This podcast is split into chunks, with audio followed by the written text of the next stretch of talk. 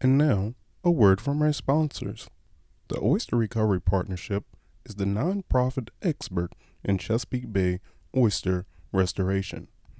Oyster Recovery Partnership has planted more than 9 billion oysters on 3,000 acres of reef and recycled more than 250 bushels of shell. Everyone benefits from a healthy Chesapeake Bay. Poor water quality and declining habitats can be reversed. Oysters are the answer. Pescavore is packaged in a convenient single serving size with no refrigeration required until after opening. Pescavore is the perfect, healthy, and delicious snack for those on the go. Pescavore, tuna that travels. Hey, what's going on, good people? It's Gardner Douglas, your oyster ninja. I'm here with a uh, Brooklyn. Is that Brooklyn? Yep, Brooklyn. I'm here with a Brooklyn native, a oyster native, uh, a good dude, Mr. Moody, the real mother shucker. what up, yo? What's going on, man? How you feel? Good, good. Thanks for having me on the show. For sure. So, for everybody who doesn't know, the real mother shucker, I don't know how you don't know the real mother shucker. I mean, the guy's on on the TV screen, blowing up the TV screen, high on the hog and everything in between. Hey, so um, for people who don't know you, man, t- tell tell them what the real mother shucker is and what he's about. Um, basically, I'm just a normal Brooklyn dude. Like, all right, stop right there. Stop right there. Cut it out. Cut it out. Normal Brooklyn. Nah, just joking. I'm sorry to interrupt. Yeah, for sure, man. That's that's that's the whole thing. I'm just a normal Brooklyn dude, you know. Um, I'm from the area, like you said. I'm from uh, third generation, actually, from New York. Um, second generation Brooklyn. I'm from Crown Heights area, the area that I'm trying to, you know, really help to take off with this oyster thing. And um, uh, where I'm actually located at in terms of my locations right now is in Sunset Park in the Industry City um, complexes that they're developing out there. That's where my home base is. But um, like I said, I have a pop shop, pop-up shop in uh, Bed-Stuy and one in Clinton Hill that I'm doing right now. And uh, my mom's neighborhood where I grew up at is always home base where I'm looking to constantly do more and more and more expansion, you know? So I do know, I do know, I'm loving it, man.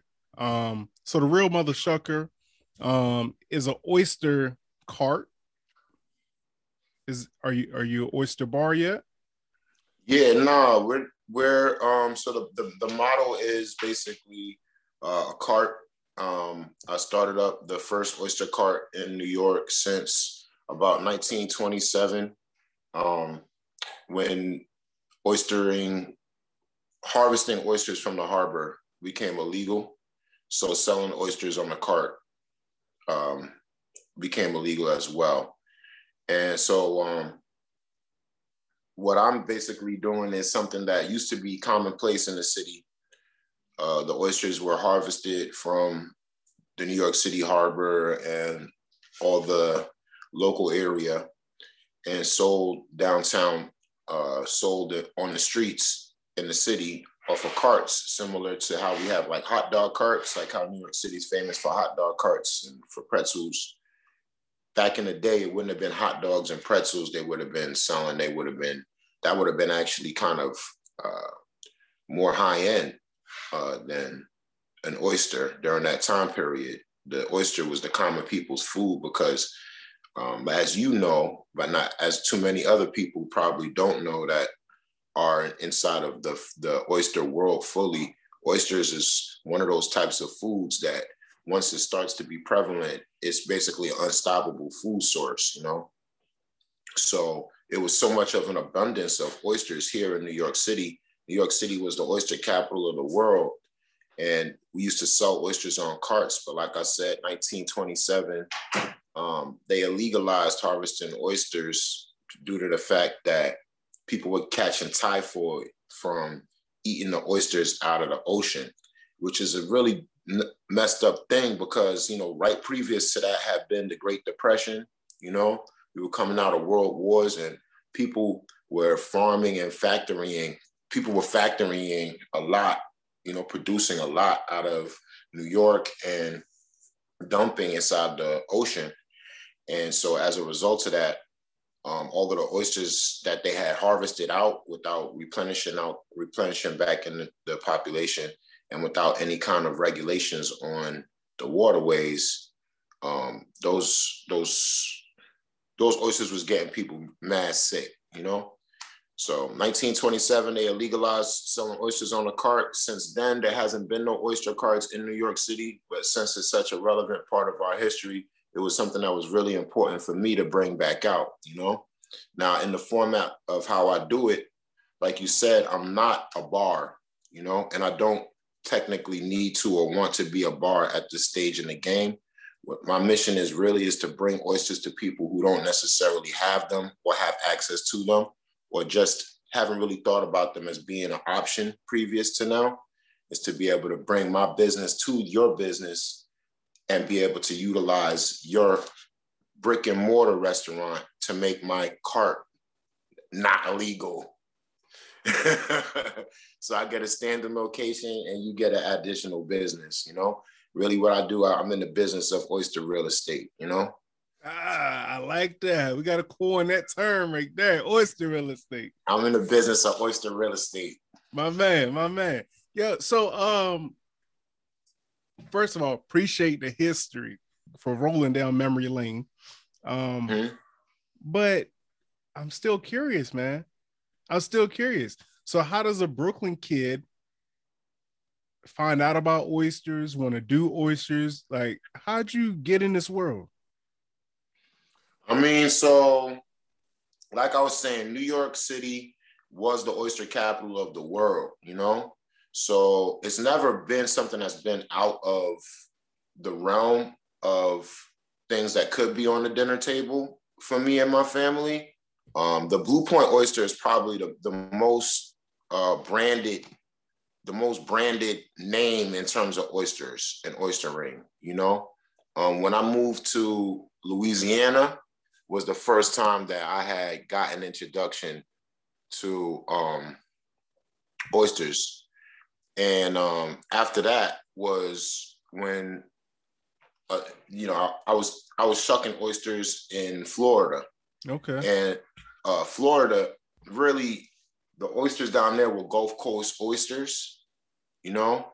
So for all intents and purposes, they were probably even a little bit less the flavor profile of the Louisiana oysters that I was shucking for my preference, just based off of the region that we were in, being a little bit even more southern than the, the Louisiana oysters that we had, and um, a little bit more into that tropical environment where they were just kind of reproducing so so much and the shell and the body and the flavor profile everything about it for a wild caught oyster was just not my preference you know?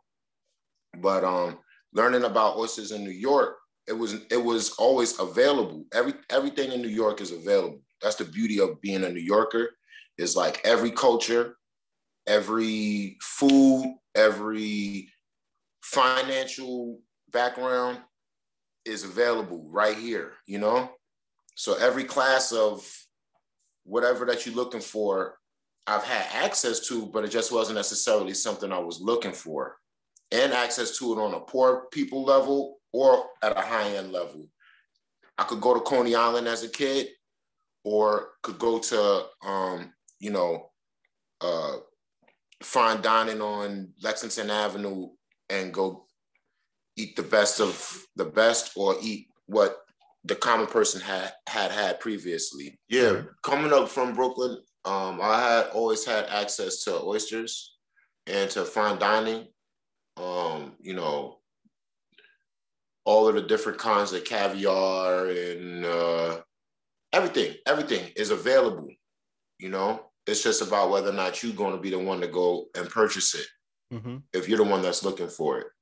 So I was aware of different foods. I was just, I definitely wasn't aware of East Coast versus West Coast or um, even the difference between really an oyster and a clam or a mussel, you know, mm-hmm. I mean, I knew what they looked like, but in terms of flavor profiles and stuff like that, or how to open them, or how the preparation was for them, I was oblivious, you know.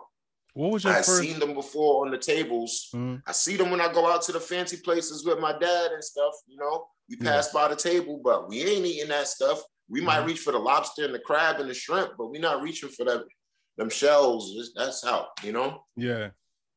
So and it wasn't because it wasn't something that we don't we wouldn't do. It's just exposure at different time periods, you know. I, I can understand that. Um,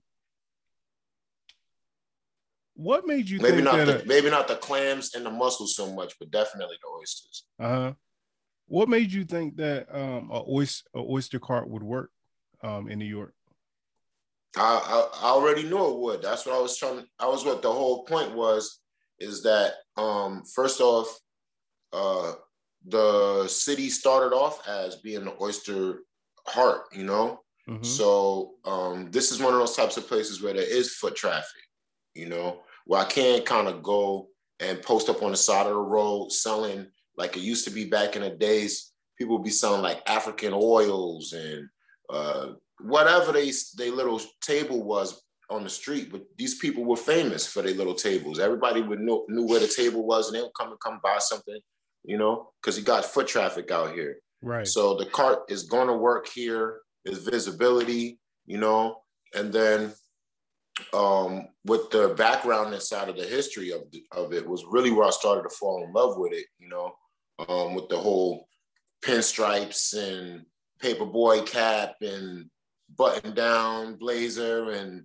it's just sexy, you know. Yeah, yeah. And um, yeah, it's super sexy and, and like it's the best aesthetic coming in bringing the whole party, people already getting open when you come through with the oysters. now I'm the bartender. I got the little suspenders and the bow tie. Right. right. And and what's crazy is, you know, I watch a lot of your, your your content, your videos on Instagram. I'm like, yo, if that's not sexy, I don't know what is. Right. It's the way you first of all you shucking the oysters and then you you you're uh, presenting the oysters and you dressing them up and you you talking people through, you walking them through the process. I mean, my my thing is, and I always tell people, people fall in love with stories. And your whole process is a story, and you do it over and over and over again. You know what I mean? So just talk a little bit about your process and your thought process behind the process. All right. So basically, I'm going to break it down to you in terms of what I'm looking to, to do right now, as opposed to what I'm already doing. Um, basically, it's like this. You know, when I started this, um, it was the type of a thing where it was kind of out of a desperation. You know what I'm saying? Um, I came into oysters um, initially working on uh, sustainable living community that I had gone to go leave to go be a part of. I was trying to change my life around, be a part of a, pro- a program I was going to be building up. My background previous to that was nonprofit sector work. So I had no experience doing food industry work, but I knew how to cook. I went there as a chaperone. I ended up cooking for the lady as like her sous chef on her farm for like over 40 kids that would be out there all the time. And we'd be hooking up these gumbos and that etouffees and jambalayas and just cooking our butts off out there, off the natural stuff that she had in the area a lot too, you know. So I learned a lot of different uh, cuisine, but then when I'm left directly from there, um, I moved out to Florida to go be with a young lady who I had been in a relationship with, and I wanted to give it a first, you know, a fair shot this time. You know, New York is hard on the rent. You know, you 21, 22, 23, it's hard to pay rent for you and your lady and be able to handle that if it's not going to be just a little room that you're already sharing with three roommates and you got to handle, you understand what I'm saying? So no, out here in Florida, come on, man. Out here yeah. in Florida, I was paying the same 800 to $600 a month for the whole apartment, the whole house sometimes. House. The last place I was staying was a house for 650 right. It wasn't on the beach side this time, but it was a house. Right. That I had a relationship with the church next door and the guy who ran the, the farmer's market next across from me. So I was just out there in Florida trying to get it, you know. I didn't know nothing about oysters, but that was the thing that led me into was desperation, just needing have work going into um, fine dining restaurant and being like, I'm gonna work my way up to the top, you know, and I'm gonna start off in this uh, pantry and do this raw bar, and then move up to hot app, and then move up to saute, and then move up to grill, and y'all gonna pay me whatever I want to when I come up in here. And then realizing one day, well, I finally get to go training on my grill station, you know, that my sous chef comes in there and he doesn't even he doesn't even want to do the grill. He's doesn't even he wants to go do the oysters. Goes down into the oyster station and stabs himself in the middle of the hand. Uh, and so ah. now I'm the I'm the person that's on call to come and do the grill, and I got to do the oysters also because nobody else could do oysters. Right. So after that, I just re- I realized I was like, you know, I love food service, but in terms of what I want to do in food industry, I'm only going to do one thing. I'm going to do the grill, or I'm going to do the oysters, or I'm going to do bacon, but I'm not going to do every single task inside of the kitchen as my my desire. I'm not trying to be the sous chef or the chef anymore. Now I just want to do one thing, and I'm the I'm the chef of that. You know right, what I mean? Yeah.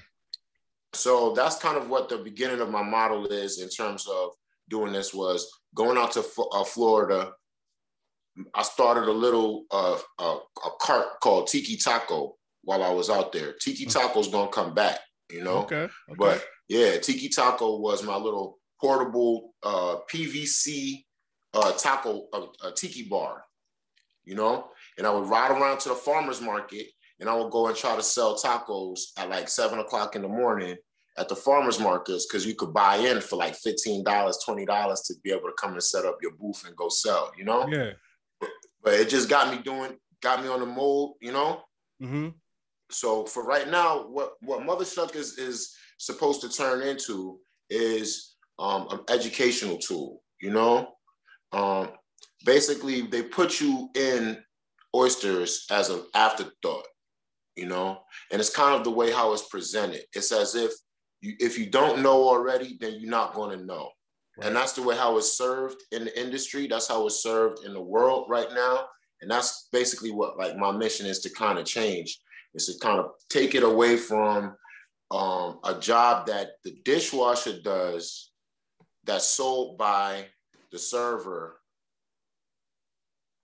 or done by the shucker in front of the staff, in front of everybody, and sold by the server meantime, the talking and the handling and the, everything is done by the bar is done by the shucker, who's technically at that position of bartender, and someone who's very high skilled, knowledgeable about you know sales in terms of what this product is, mm-hmm. was kind of overlooked. You know. Yeah. So it's to kind of trying to put the control back in the hands of the shucker, make them make us back the you know, the fishmonger, the bartender, the yeah. the show, you know, yeah, exactly. give us back the, the the the seat that we have in terms of you know coming through, making the making the space exciting, you know, providing the information for people so they don't just think that they always eating blue points every time that they go somewhere to go eat, so they can be informed of what the different oyster is, Preach. why they're getting,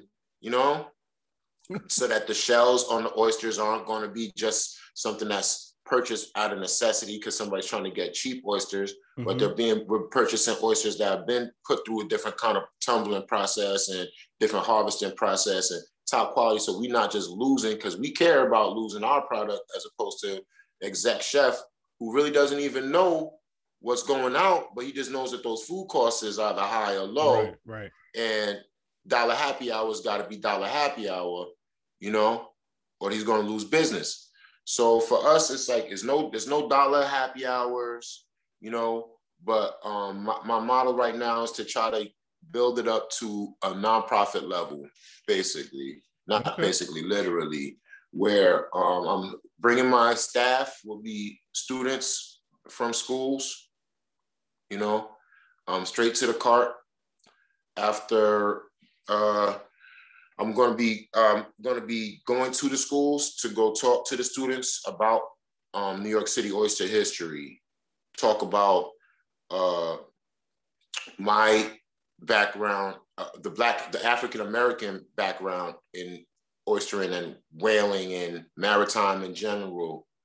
Um, the importance of the oyster to the environment in terms of, uh, you know, not just climate issues, which is like a huge just like that's good enough right then, right yeah. there, right there and there, then and there alone.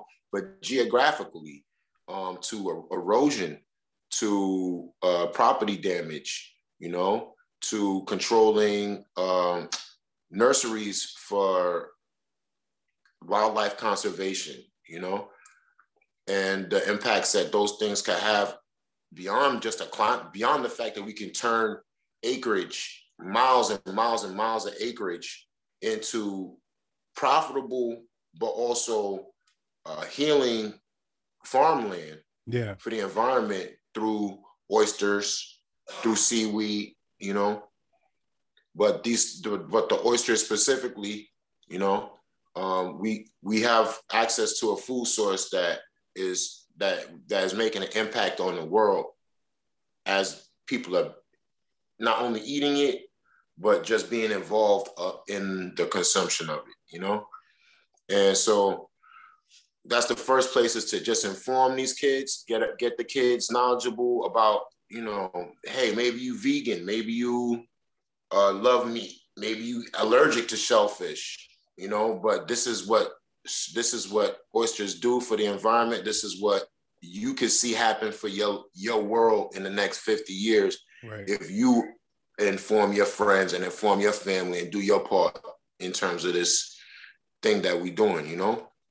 I always uh preach, well not preach, but I always um emphasize uh, the importance of opening kids' minds early um to to to aquaculture and the waterways and history and you know self history and and all of that stuff because man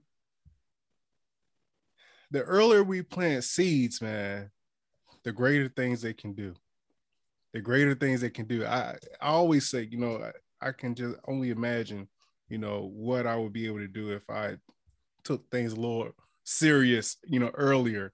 So, mm-hmm. you know, that's why now I'm doing my part to, to, to spread, you know, stories like yours out into the world and hopefully, you know, it'll connect with somebody.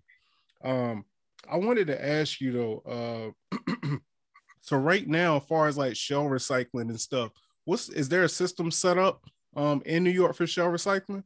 Right. So here, the company that gives me the legs, like I was saying in the very beginning, we all in New York has such a lovely spot because we always at the forefront of what is available resource wise. You know, so there's a company here called the Billion Oyster Project um, after I got back from Florida, my first job working doing oysters specifically here was at this very, very important restaurant called Maison Premiere. Um, Maison is here in Brooklyn, and um, they had like 30 different kind of oysters on deck at all times while I was working there, you know? So it was the first type of place where I went where I went to go shuck and it wasn't like they had a dollar one oyster for happy hour that I had to you know speed shuck through 300 of them for one hour and then after the rest of the day it, it was dead over there because the oysters went back up to four or five dollars mm-hmm. and they were gross in the first place and they had me squeezing squeezy bottles of salt water on pre-shuck plates Ooh. of yeah oh man you telling yeah. secrets now Yo, come on, secrets. you know what I'm saying? So I thought it was gross. I thought that people that ate it were gross. I thought the I really thought it was just like, nah, you are just you're a heathen. Like I know, I know what you eat. It's dirty, sloppy, slimy, is nasty. You nasty. You just throw it salt. You don't even care. You don't even care. I don't tell me about it. You don't care. You know. And so that's the difference between for me what my experience was and to what I want people to enjoy because I care. So I want to give you something that I cared about, you know. So I know for a fact that you're going to at least have a good experience the first time, not what I was getting all of them other times, or giving to people all of those times unknowingly, you know, shucking them, didn't care about shells, didn't care about flipping, didn't even really know if I was taking the abductor off fully or not, didn't care if I was or not, you know. You'll probably get half of them with the abductor off, half of them with them sloppily taken off at best. You know, never flipped the oyster. Didn't even know that that was a thing to be able to flip an oyster. Uh, you know, no different styles of shucking to approach a different hinge that so that I would do less damage and lose less product and all that kind of stuff like that. That was never even a part of the thought. It was literally just get this nasty stuff out that nobody else could open up because there's a line of people building up, you know. And I was so good. that happened. That happened at the uh the Maison when you when no, you started no, no, uh, no. appreciating it. I'm not going to even name drop the restaurant in Florida. No, no, no. I mean when you started restaurant. appreciating when you started Yeah, appreciating. that it. was at Maison. Yeah. right. okay. Yeah, that's what I was getting at. Yeah, Maison was a place that they had 30 different oysters, and I was like, oh snap, this is dope. And then I tried my first oyster and I liked it. It was from Canada, it was Prince Edward Island, and I was like, oh snap. And I tried one from uh I tried an Olympia and a Kusshi. Yeah, I tried a Kusshi in an Olympia, uh. and I was just like, yo, this is crazy. How That's creme de la creme. so crazy, crazy, crazy. After I tried Bay Saint Simon, all of them different, the the ones, The then I ones, was like, oh, the ones, top notch. Oh, I was like, oh, Right, right. Here we All are. right, all right, all right. Yeah, Let me step back. Let me reverse that. yeah. You know what I'm saying? Oh, by the way, look at my shirt. Is it new product? Is Oh it? come on, man! Don't do me like that. Eat Yeah, yeah, I got you. I got you. I got to get a new man, a, a new manufacturer because um, Ah. Printify is messing up. But Look at um, that. Look at that, man. That's beautiful. thank you, bro. Ah, I But, gotta um, step my game up. Man, shut up, man. You the oyster ninja, bro. I hear you. It You the oyster good. ninja. You was the first one. You was the first one out here inspiring. For Ooh. real talk. You know what I'm saying? The first one. You know. But initially, like I was saying, my whole entire thing was um the history behind it. You know, Yeah. I got into Maison. They had me doing the paperboy. They I wasn't wearing it, but that's what you know. The, the aesthetic is like suspenders with the coiffed 1800s hairstyles and you Yeah, know um, the hardwood floors and the hardwood shoes and all of that. You Yeah. know, and um, it was really a dope experience because it was something that I would not have even put myself into Mhm. if it wasn't for the fact of me wanting to step away from uh, the other kind of kitchens that I had been working in. yeah, You know, uh, up until that point, I had been really trying to chase getting on a line in a really, really expensive spot Mhm. and being one of the top three guys in there. You know, just fighting with these three guys so I could eventually become a sous chef somewhere. You know, yeah, or six guys, you know.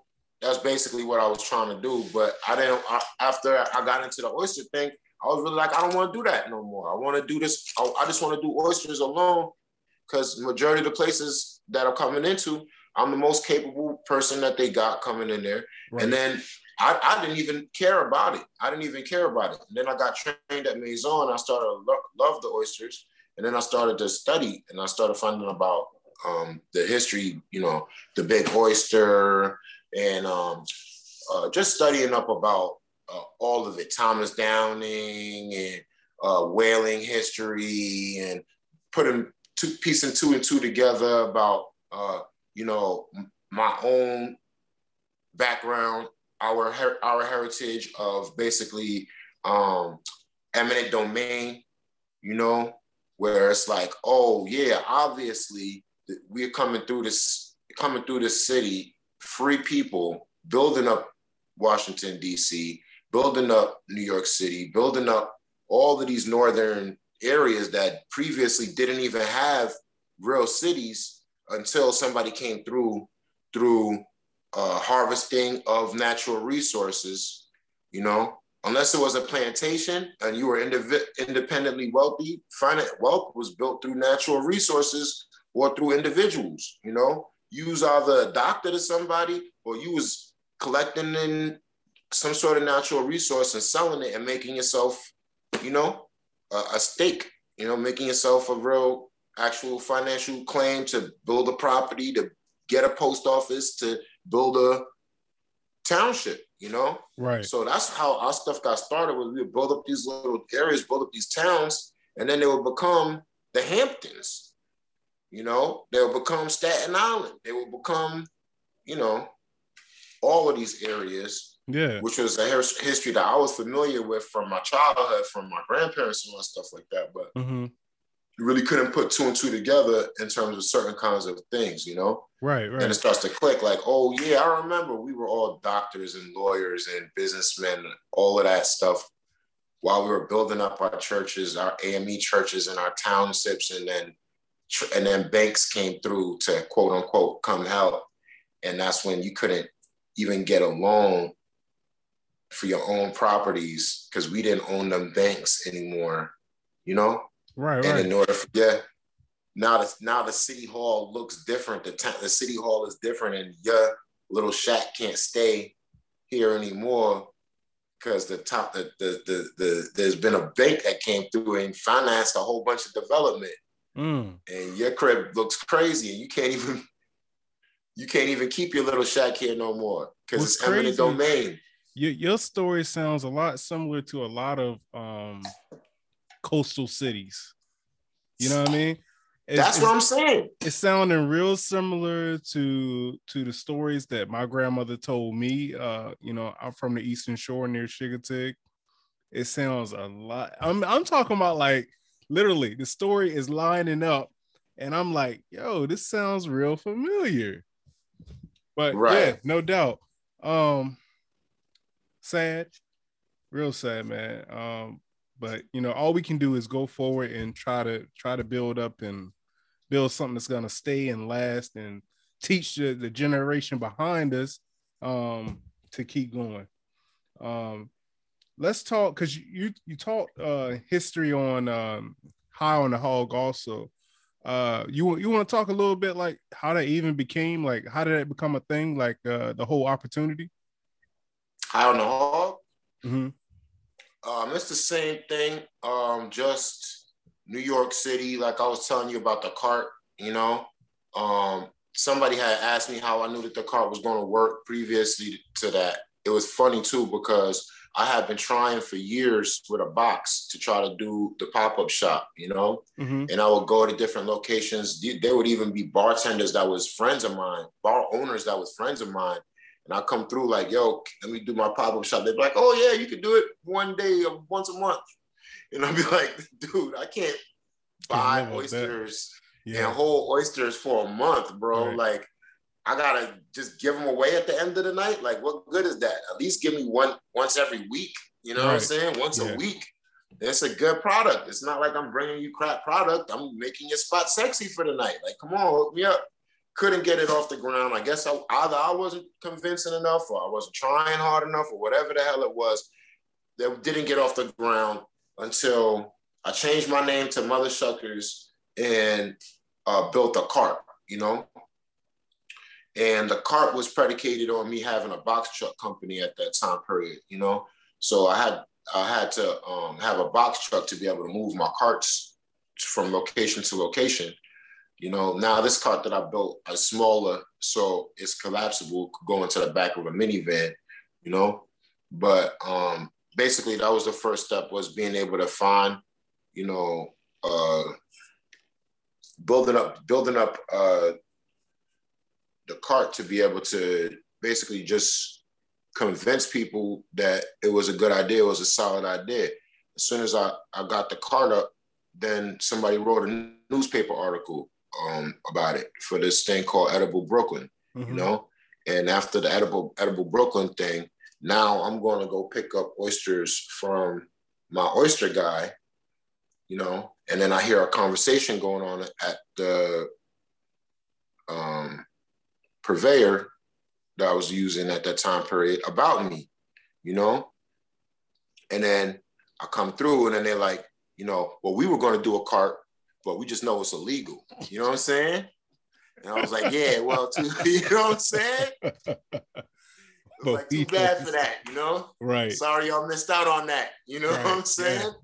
Should y'all should have did it. You know, you should have gone for it. you Right. know?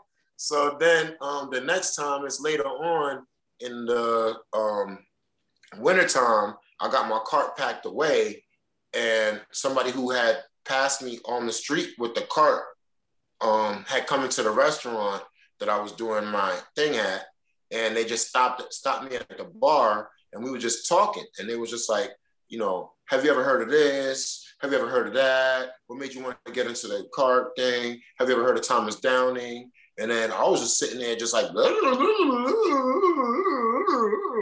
and then at the end, she's like, "You want to be on a TV show?" I was like, "Hell yeah!"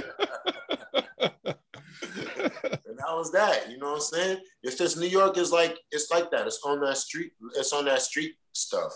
You know. Man. It's street level stuff. Oh man, that's that's crazy, man. That's what's up. That's a great story. That's a great story. But that's where things happen, man. When it's meant yeah. to be, it's gonna happen regardless, you know. No yeah, matter. no, you know, they always say being prepared. That was the biggest part. Was just she came to ask me, and I knew the information. That was really it. Right, right, right. You know?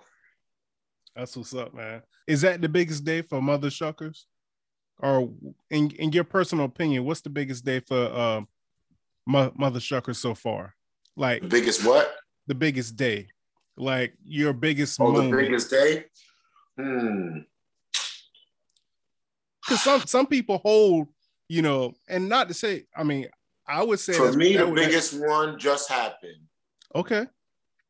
And it still is a beginning, but it's a it's like so. All right, it's been a few biggest days, but they've been in different kind of capacities. You okay. know.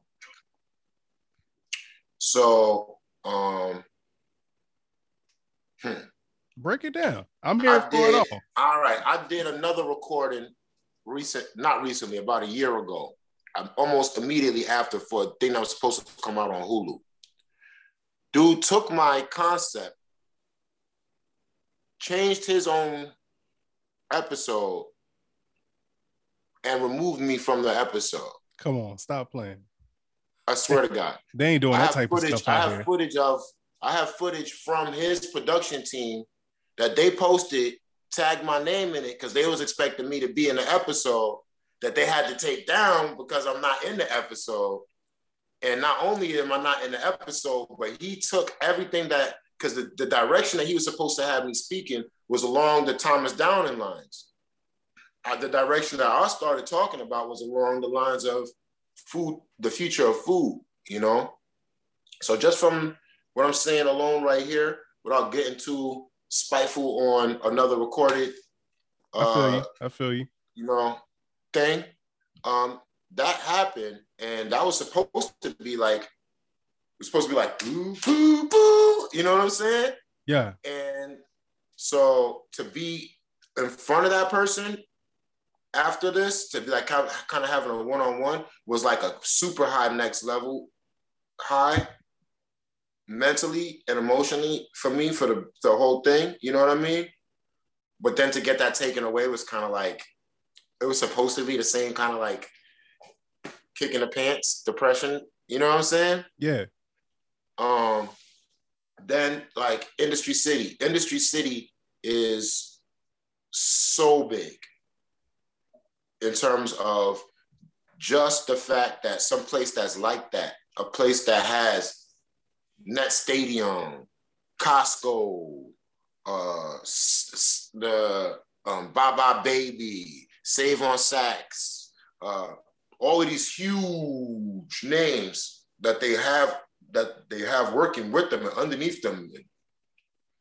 All of these crazy names. That's that. That's just like the tip of the iceberg of crazy names that they work with.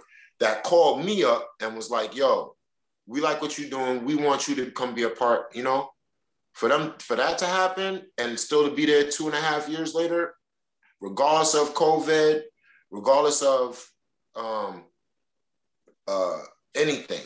Right, right. You know, just to just to have that happen in terms of a relationship that has been like, you know, huge in terms of just proving a concept to me of this thing being able to to really be good and great. You know. Mm-hmm. Um. And then now it's like, you know, for me, uh, the last thing that was really big and good was um, two things really. One was a shucking lesson that I did recently for um, a hotel, for the Ace Hotel. And then uh, it was a school program that we did, you know, for uh, Brooklyn Collaborative, where it was just like a in the school talk, you know. Mm-hmm. And the reason why both of those was so big for me is because um, the way how they were formulated, uh, there was more designed around a talk, more designed around education than me shucking or uh, my normal work mode, you right, know? Right. So for me, that was really, really another great proof of concept is now I'm not pushing a cart. Yeah. It's not, I, am I'm, I'm gonna talk to my kids about them pushing a cart, but you know, uh, not pushing a cart, just coming in and talking about the information and that being um, received well. So what's next? What's next? Next is I'm working on a food campaign called Eat Your Oysters. Um, I've got like three out of five uh, video, uh, five of the commercials, or I think, or two or three of them recorded already. Um, but they are basically all themed around encouraging people of different backgrounds to eat oysters. Um, I'm trying to get that done by the summertime so that I can be launching it out for the summertime. Um, and try to really, you know, make New York City take some responsibility for promoting oysters in and of itself um, as a food source, a viable food source. And then hopefully with that, you know, getting, um, I would like to get an, I'd like to get a statewide campaign going and push it up to a nationwide campaign, you know, and then obviously an international campaign, but one where we we're promoting oysters to people who have never had oysters, people who are in Middle America, where it's like we don't we don't think that this is a we don't think that this is a thing. Where do we get where where would we even get oysters from? You know, um, I don't I don't think I I would like it if I tried it. You know, right, right, right. Get it oysters to a foundation that could come to somebody like you, Oyster Ninja, in DC, and get you bushels donated so that you could go out there and go to you know a school and continue a conversation and do the same thing you know and try to get this eat your oysters campaign kind of you know That's really going that sounds yeah. cool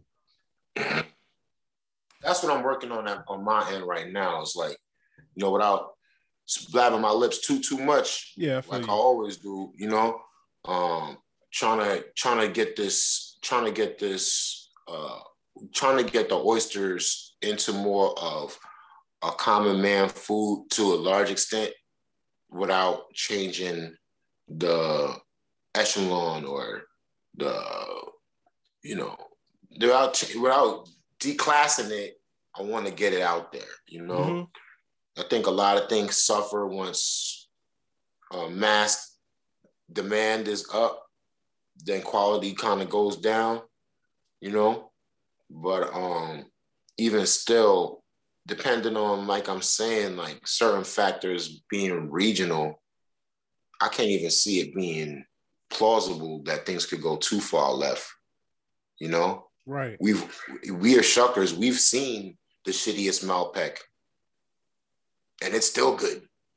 Yeah, yeah, it, it gets the job done. Yeah, it gets the job done. Um, you know, talking about uh not so great oysters. Uh, no, I'm just joking. Uh, ah, we can go into it. I'm not scared. That's their no. fault. That's not my fault. Well, oh man, that's we'll say that for another episode. Mm-hmm. Uh, oh man, that would be cool though. Shuckers Roundtable. Ooh, cool. start getting into some. Oh yeah. man, yeah, get in all kinds of trouble. Yo, I think we should have one just me, you, and all the other black shuckers that you can find. Oh, you talking about me? Doing this thing for a while. You talking about me? Yeah, just just yeah, me just talking about. no, I'm joking. It's, it's a few of us out there, especially down south. Yo, come on. Oh, I'm with it. There's a bunch of us, man. Is it? And we're all like spread out, isolated. You know. Well, I'll tell you what. You help me round it on, round the people up, and we can make it happen. That's Bet. what Zoom is for. Bet. Um, what I wanted to ask you real quick though, because I ain't gonna hold you up, man. It's been a little bit. Um, what is your um, what's your way to get a non-believer to eat oysters? Mm. I know you got to come across the people. I mean, Yeah, it happens all the time. yeah, My first thing that I always tell people is, first of all, um, I didn't like oysters, you know, so that's kind of a good help for majority of people who don't want to try it. Is like, you know, they're like, oh, that's that's just because that's just something that is not. It's just not my thing. It's just not. It's just just. It's just not my thing. You know what I'm saying? And that's a general position that they'll have before they've even um, given it a taste. You know. So my thing is, for one, uh, one good thing for getting somebody to try oyster for the first time is to just get them to lick it, just taste the liquor. You know. So in that, you can taste the region, and you'll get a slight profile of what to expect, you know? Then the next thing is um, the belly, the back of the oyster is usually the most difficult part to get through in terms of uh, chewing it, you know? I always tell everybody never swallow your oyster, always chew your oyster. If you gotta swallow it, then you're just not enjoying it. You, you're just spending money on food that you're not really getting to enjoy. So what I will say is a, another good cheat is to cut from the abductor muscle and leave off the belly for the first timer. So all they get is the scallop and the front, um, the front of the wings. You know, the front uh, the gills. lips. yeah, I Yeah, got you. gills Yeah, and um, then leave the belly out, and that way you can just taste the front part without having to get too much of the whole flavor profile. If you can't handle that, then you definitely just don't like oysters. Right. You know, I've never and heard that's that. okay. I mean, I've I've done literally like a virgin's tasting Yeah, where recently we had like 12 virgins come up and each one of the people that came had never had an oyster before so it was just back to back to back to back on camera 12 people that had never tried an oyster before you know what i'm saying yeah. um that's another thing i got coming right now but can't not really at liberty to talk about it No doubt, no doubt. What's crazy is I've been wanting to do Um, it was like uh, I want to say it was BuzzFeed. They maybe it wasn't BuzzFeed, but it was somebody out there that had did something similar. I was like, man, I could do that. I could. Um, well we're going to talk about what my idea is so you don't end up doing my thing and then no, we're not. No, we're not. No, we're not. No, we're not. We're not gonna Right. talk about it because if we don't talk about it, we ain't copying off of each other. But the good thing about it is- the good thing about it is, you know what, Moody, I ain't doing this shit, man. I'm not doing this shit. You got me cussing on my podcast, man. I'm quick. I'm quick. Well, I tell you what. I tell you what, Moody. Um, no hard feelings. No, no hard feelings. Because one thing you about know the Oyster? Ninja, one thing about the Oyster Ninja, I do not care. Hey, I'm out here trying to get it. you better, you better keep on. You know what I'm saying, nigga? Oh, man. I'm with it. You know My what I'm saying? I'm with it. My man. Yo, I appreciate you taking time out your uh your night, your day, man. Talking to the Oyster Ninja. Yo, I love what you're doing, man. I'm gonna tell you, I love what you're doing, brother. Um, I appreciate all, you, man. to see a brother out here um, doing it, and is knowledgeable about what he's doing. Um, a great oyster shucker, a great oyster personality, uh, which is all huge, it, which is needed to be an oyster shucker. And and you got it up and down, man. Um, Good looking, bro. I'm so happy with all the success that you're having, and uh, I wish you more. Because the thing I about it is, you, if one person can do it, everybody can do it. And if we're all working together, then it's all gonna be great for everybody. It don't matter who get there, we all going. That's You know what I'm what I mean? saying. You know what I Yeah. mean? So um Yeah, no, I want this thing to go so so much so that we change the demand for oysters in general. Just me, you, and the people who's already involved. That people know that oysters are the thing to do now, and then when they going to go look for it, when they go when they are going to go look, they know who they gotta go look for exactly. because we've been doing it the whole damn time. Yeah, yeah, yeah. You know, All I'm, trying to, I'm trying to make it a turn up. I'm trying to make oysters a turn up and make it so that, you know, throw some respect on the oyster on that oysters. You know what I'm saying? Ah, ah, Moody, Moody, That's the second time I used that one. Moody. Nah, no. Thanks for that. Hey, stay tuned for my uh, Instagram reel. Yo, appreciate you. Appreciate you. I needed that one. I needed that. I needed some inspiration. yeah, Uh, nah, we out here, bro.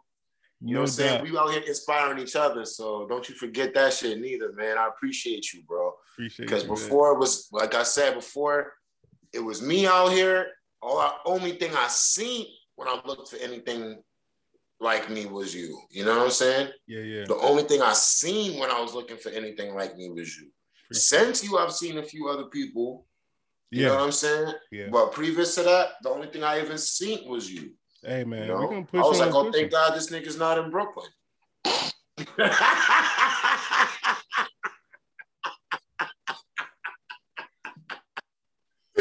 Ah. thank God, thank God. We be here bumping into each other everywhere, bro. Stay tuned for the Oyster Ninja pop up in Brooklyn. Yo, come on, come through. Nah, come through. Nah, come through. Ah. Nah, cause now they're clamoring for it. Say again. Now they're clamoring for it. Sounds good, man. The city Okay. wants black shuckers out here. You know, Ooh. they want us to be out here. You know, the good, the beautiful thing about New York is there's more than enough businesses. You know what I'm saying? There's so many different places. We can't be in the same damn same place twice. Right, right, Or right. you know, or or we could be in the same place yeah. at the same damn time. Yeah. And tear it up. Could you Tearing imagine that party? I got two Spanish. I got two Spanish food restaurants that's next door to each other Right. down the block from me. That's crazy. Both got food buffet style in the window. yeah. and literally people just go inside of they just the line doesn't stop in either one of the, either one of them stores. I'm s- I'm sure I'm gonna listen back to this recording while I'm editing and be like, ah, I should have asked that, and I should have asked that, and why didn't I ask that, and why did I say that? I'm sure I'm supposed to be asking some damn questions too right now. it's all good. It's all good. I mean, if you got something, I'll, I'll answer it. But hey, like I said, I ain't gonna hold you up. I appreciate you. I know you got your dinner, and um, I got another drink to get. And uh, I just wanted to ask time, you what got you into doing this. the money, the money that I'm not making. Nah, just joking, just joking. Um, so actually, it was the money. So my dad shucked oysters also. I'm from the Eastern Shore, um, uh, from near Chincoteague, and my dad, uh, he used to compete, you know, uh, shucking oysters. Oh shoot. Yeah, so um, he didn't raise me, but um, once we connected, he was like, man, man, this dude is me and I'm him. You know what I mean? It was just we connected like that.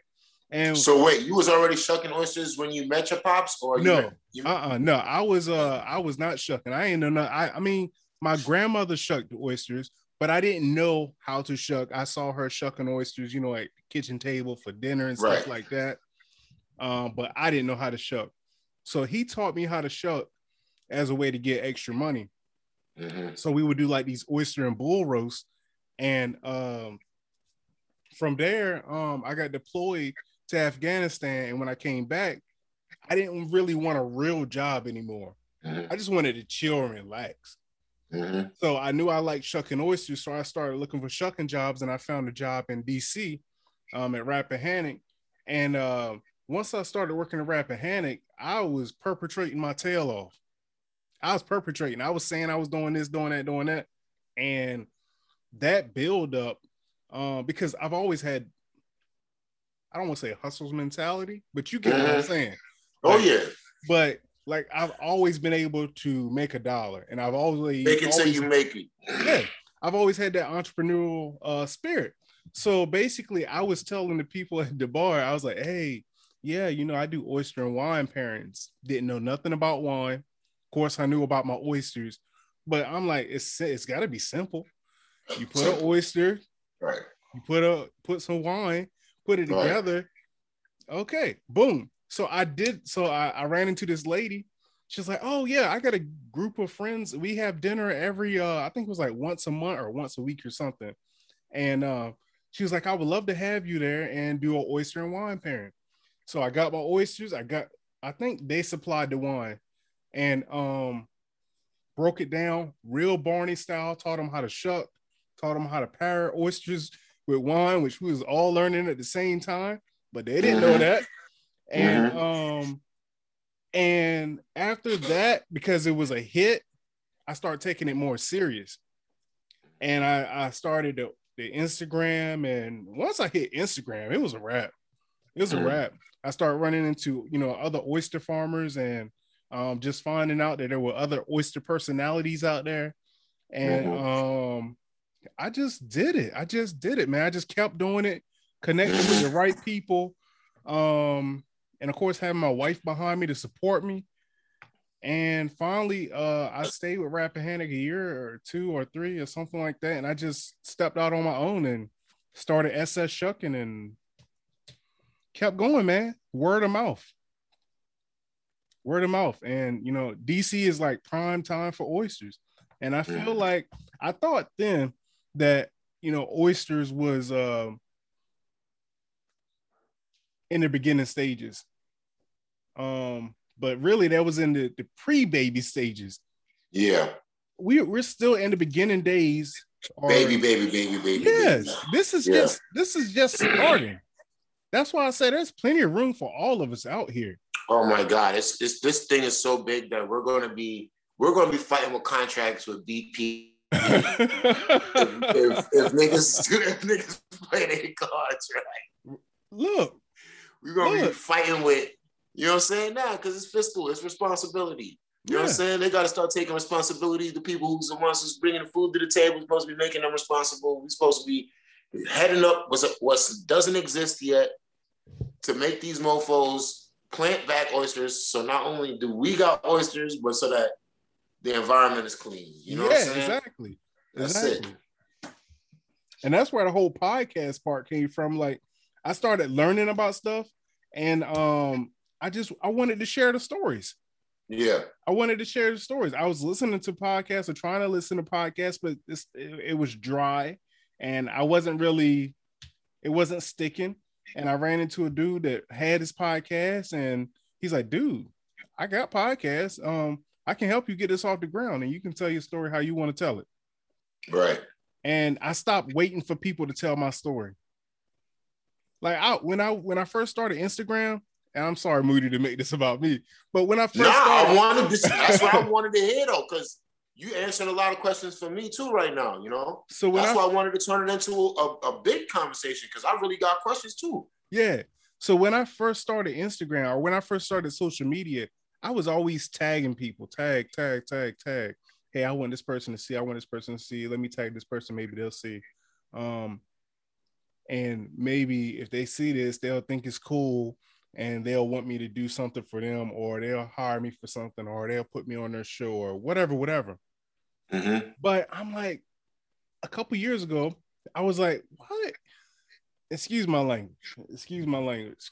People, if if you if you have kids around listening to this podcast, cover the ears real quick. I'm like, why the fuck am I waiting for somebody to tell my story? I can tell my own story. I don't have to wait for somebody to tell my story. Mm-hmm. Nothing against, you know, uh, Netflix and Hulu or whoever, TBS, CBS, you know what Mm-hmm. I mean? NBC. Mm-hmm. I can tell my own story. Now it won't Well, it the thing may about not it get all the them, they gonna eyes. jack it anyway. Yeah, yeah, yeah. It might it might not get all the eyes on it, but I can still tell my own story. That that, that, that So was my sweet. that was my biggest thing, man. Like, why am I waiting for somebody telling my story? And um, the other lesson that I learned uh, is um, don't tell myself no. Like, if I have an idea, I'm gonna try it Right. because somebody might pick up on it. Somebody might want. They're going to. They're going to jack it. And you, I gotta give it to you, bro, because like you be pressing. yeah, full court You do. Full court You press. be pressing. yeah. Full court press, man. You know? Um, I always tell people when I see people doing good, I, I I tell them keep applying pressure. Yeah. We got bust these pipes. Yeah. You gotta bust these pipes, man. And um, that's my thing. That's my thing, man. Um, I just try to stay motivated. I try not to get down when things don't go my way, and you know, dealing Right. with social media and al- algorithms and all that other stuff. All you know, all that. Um, all I can do is keep going. I got to do my part. I got to do my part, and um, hopefully, on the other end, they'll do their part. You know, hmm Mo- hopefully i'll create content hopefully i'll create podcasts and youtube videos that people will like and and, and find value in. And as my preacher as a kid used to say um uh what do you say? I'm glad you considered it not robbery or something. You know what i mean? To come out. But like seriously like i want and and that's another thing. I try to make people who support me not feel like customers, but feel like family, like feel part of my dream. Your leg hurt, mama? Oh, I'll get it for you, mama.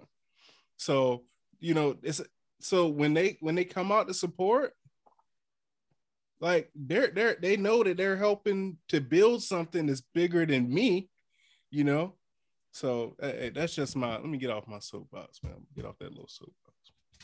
I'm stepping down. Nah, that's what the point is. I mean, for me, um, the thing that was and is the biggest eye opener for me, um, in terms of being self-employed and doing this thing like uh back in the day when I first got out of high school, they was just try to make you sell Cutco knives, you know?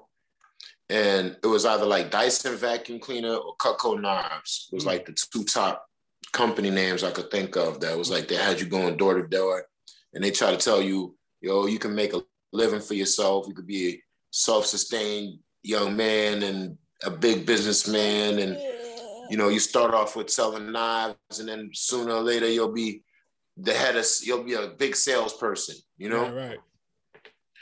and um basically uh they they weren't telling you something that wasn't true because you could see these older heads that was way down the line that had got it you Mhm. know and they were doing it but the thing was that they had was they could just prattle to you about the context you know about the information you know Mhm.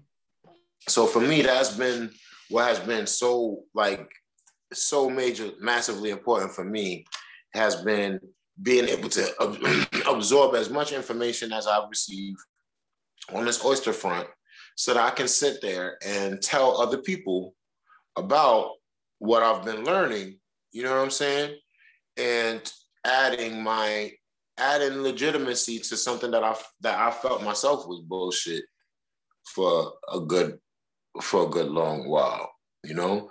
And now something I, I something I'm proud to know and teach and be a part of, you know. And uh, you know, me having my my little one uh, about two and a half years ago, almost three years now. Well, actually, three years in about oh, less than a month. Um, but, but that was like the big the big eye opener for me. Like you know, I got somebody I want to I want them to look up to me for for oysters. Preach, preach, preach. Come on now. Come on now. Uh, is it dusty in here? Oh, this little nigga. Oh, this little nigga looked up to me for oysters. Right, right, right. Yeah. It's dusty in here, man. It's allergy season or something. I don't know what's going on here. You know what I'm saying? Uh, Yeah. no doubt, no doubt, man. Ah, yeah, we gonna we gonna we gonna make it, man. We gonna make it. Yeah. Uh, yo, appreciate you. Where can the people Appreciate find you, you. man? Uh, just on Instagram, the real mother shuckers. Just keep on plugging on the Instagram. The the, the real mother shuckers. Uh, on Instagram, the real mother shuckers NYC is the website.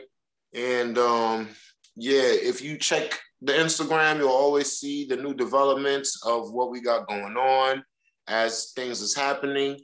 Um, that's definitely the best way is just just the gram. Um, keep you up updated on kind of a day to day or week by week at very minimum on what we got going on. You know. Um, besides that, like I said, we're in Industry City uh, three days a week. We're at Tail Feather one day a week, and we've been at Eugene and Co. But due to the weather and volume sizes of the location, we're not doing there for right now. But we will definitely be back there in the summertime. Well, we'll most likely be back in the summertime. We've been there for about almost four years now, Mhm. and uh, you know, on and on, on and on, more and more, more and more and more and more. Like I said, different things that I'm not at the liberty to be able to discuss that's happening. Different things that I'm, I am at the liberty, but I'm not going to because I'm not going to jinx them. Mhm. You know, and that's it. You know. What's crazy is one of the questions that I wrote down. I got a bunch of questions I didn't even ask, so we'll save it for another time. But um, one of the questions was, was um, uh, what can't you talk about? What can't we? No, what can't you talk about? Because like I know you always working on something. You know what I mean? So I was like, I'm gonna ask him. I'm gonna ask him what can't he talk about? But nah. I talked got about two of them already, but I can't. There's one I really, really can't. Ah, I No, talked I- about two of them already. I appreciate you, man. Yeah, appreciate you. nah. But um, you know, the thing, only reason, real reason why I can't really talk about anything is just because it hasn't fully happened yet. hmm I get you. You know, and I don't want to spell bad magic. Uh-huh. You know what I'm saying? hmm So I got you. Yeah. All right. On that note, let me ring this gong over here, light some incense. like the sage up. Yeah. ring my gong three times and Right. alhamdulillah.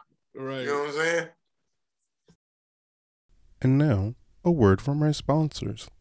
Pescavore uses responsibly caught wild fish, marinated with real ingredients and naturally wood smoked for delicious flavor. Pescavore, tuna that travels.